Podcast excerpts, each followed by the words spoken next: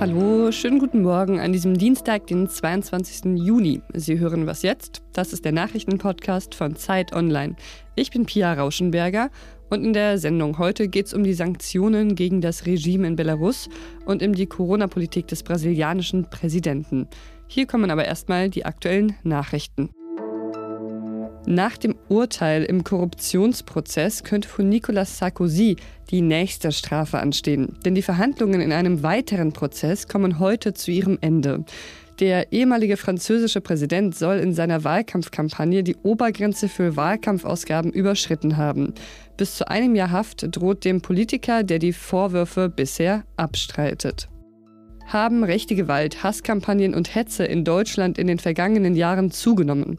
Die Friedrich-Ebert-Stiftung stellt heute ihre Studie Rechtsextreme und demokratiegefährdende Einstellungen in Deutschland 2020-2021 vor. Die Umfrage umfasst den Zeitraum von Dezember 2020 bis zum Frühjahr 2021. Diese sogenannte Mitte-Studie der SPD-nahen Stiftung wird alle zwei Jahre durchgeführt. Der Einfluss der Corona-Pandemie dürfte sich daher in der aktuellen Studie zeigen. Der Redaktionsschluss für diesen Podcast ist 5 Uhr. Werbung. Diese Woche in der Zeit? Die Bücher des Frühlings. 16 Seiten blühende Fantasie. Von gefährlichen Liebschaften, einer Flucht auf dem Mississippi und magische Erzählkunst. Das Literaturspezial zur Buchmesse in Leipzig. Die Zeit, Deutschlands größte Wochenzeitung. Jetzt am Kiosk oder direkt bestellen unter zeit.de/slash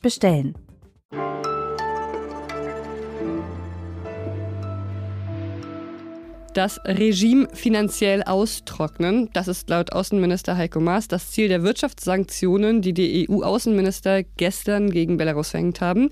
Die Sanktionen betreffen 78 weitere Personen, die die EU für die Unterdrückung der Opposition in Belarus verantwortlich macht.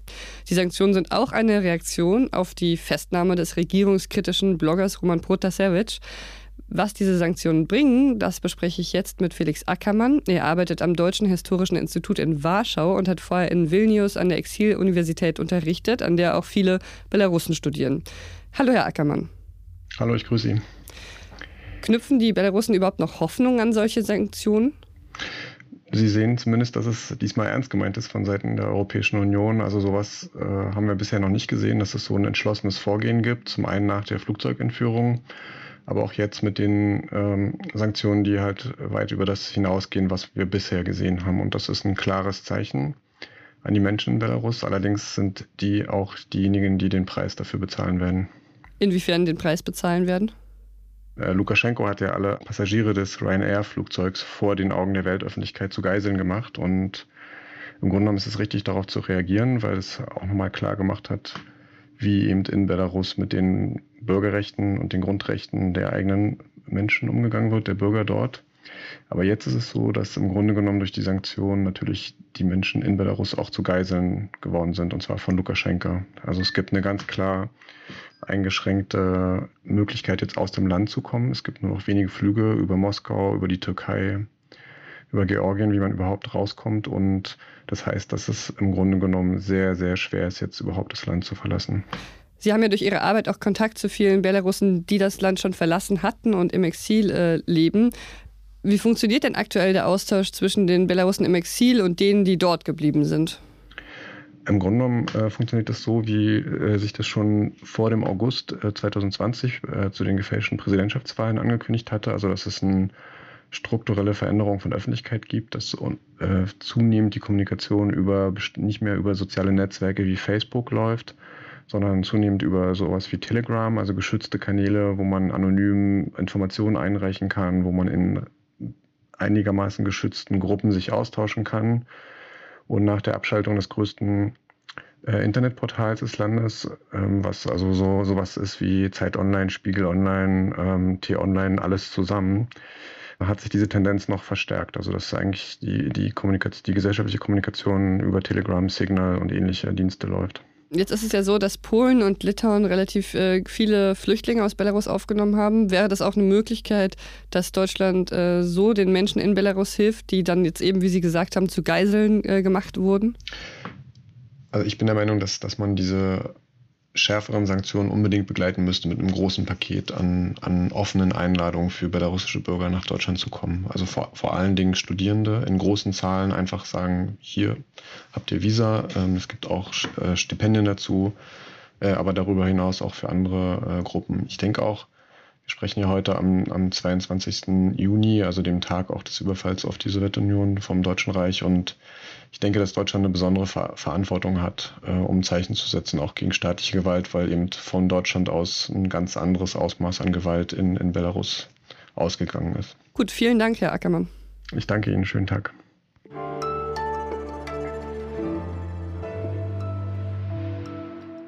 Und sonst so? Ja, ich finde, wenige Geräusche können einen so schnell so nostalgisch machen wie Schreibmaschinen tippen. Und in diesem Fall sogar doppelt. Das ist nämlich eine Schreibmaschine aus Lego. Genau, aus Lego-Steinen. Ab Anfang Juli kann man sie kaufen und äh, ja, dann kann man sie eben komplett selbst zusammenbauen und sie funktioniert. Also zumindest so weit, dass äh, man die Tasten wirklich benutzen kann und den Hebel bedienen kann, um dann eben wieder nach links zu gelangen und die nächste Zeile zu schreiben. Ja, ich finde es eigentlich eine ganz schöne Vorstellung, statt den Laptop morgens aufzuklappen, erstmal meine Schreibmaschine mit Lego zusammenzubauen.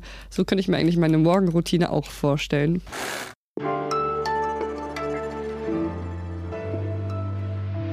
In Brasilien haben am Wochenende viele Menschen gegen die Corona-Politik des Präsidenten demonstriert. Zehntausende waren auf der Straße, weil sie nicht damit einverstanden sind, wie Jair Bolsonaro die Pandemie verharmlost. Brasilien muss als zweites Land der Welt mehr als eine halbe Million Corona-Tote betrauern. Wie die Corona-Situation sich in Brasilien auf die Politik auswirkt, das bespreche ich jetzt mit Philipp Lichterbeck, der als freier Journalist in Rio de Janeiro lebt. Hallo Philipp. Hallo, freue mich.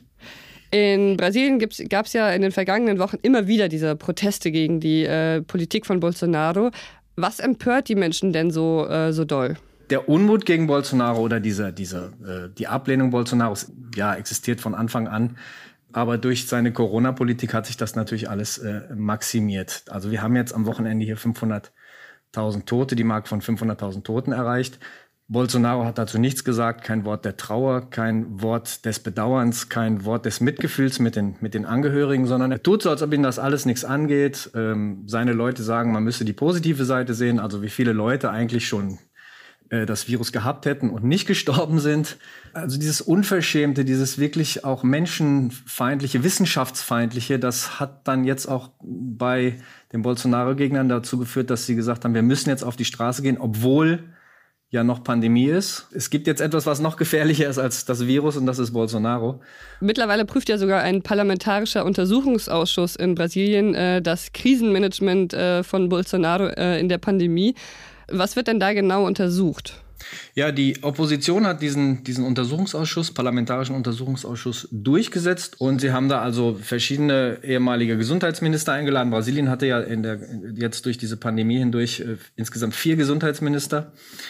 Ja, da kommt eigentlich ziemlich Interessantes und auch Unglaubliches heraus. Also beispielsweise, was am meisten für Aufmerksamkeit gesorgt hat, äh, ist, dass Pfizer der, der Regierung schon Mitte letzten Jahres Millionen von Impfdosen angeboten hat, zu einem ja, normalen Preis, kann man sagen.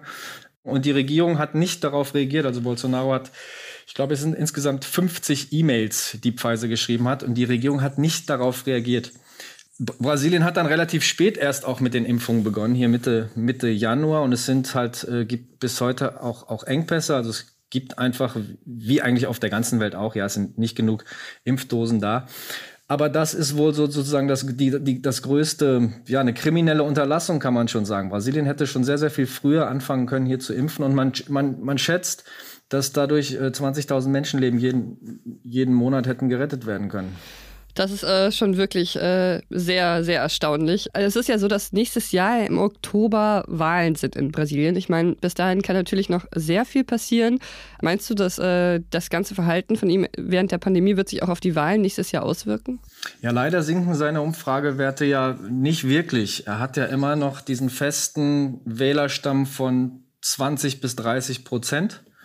Leute, die einfach zu ihm halten, komme da, was da wolle. Das ist ähnlich wie bei Trump. Es sind auch Leute, die in einer anderen Realität leben. Die haben sich ihre eigenen Medien, ihre eigenen Informationskanäle, ihre eigenen Gruppen geschaffen, in denen halt äh, Informationen verbreitet werden und Dinge diskutiert werden, die völlig außerhalb dessen sind, über das wir jetzt hier zum Beispiel reden oder die Informationen, die wir bekommen. Das ist wirklich eine parallele Informations- oder parallele Politikwelt. Es läuft zurzeit alles auf diesen Zweikampf zwischen dem, dem Bolsonaro und dem ehemaligen Präsidenten Lula da Silva hinaus. Und das Tragische ist eigentlich, dass es dazwischen kaum noch Platz und Raum für Alternativen gibt, weil diese beiden Figuren, die die Politik in Brasilien einfach dominieren und aber auch polarisieren. Es gibt unglaublich viele Leute, die sagen, ich würd, werde niemals Bolsonaro wählen. Genauso viele sagen, ich werde niemals den Lula wählen.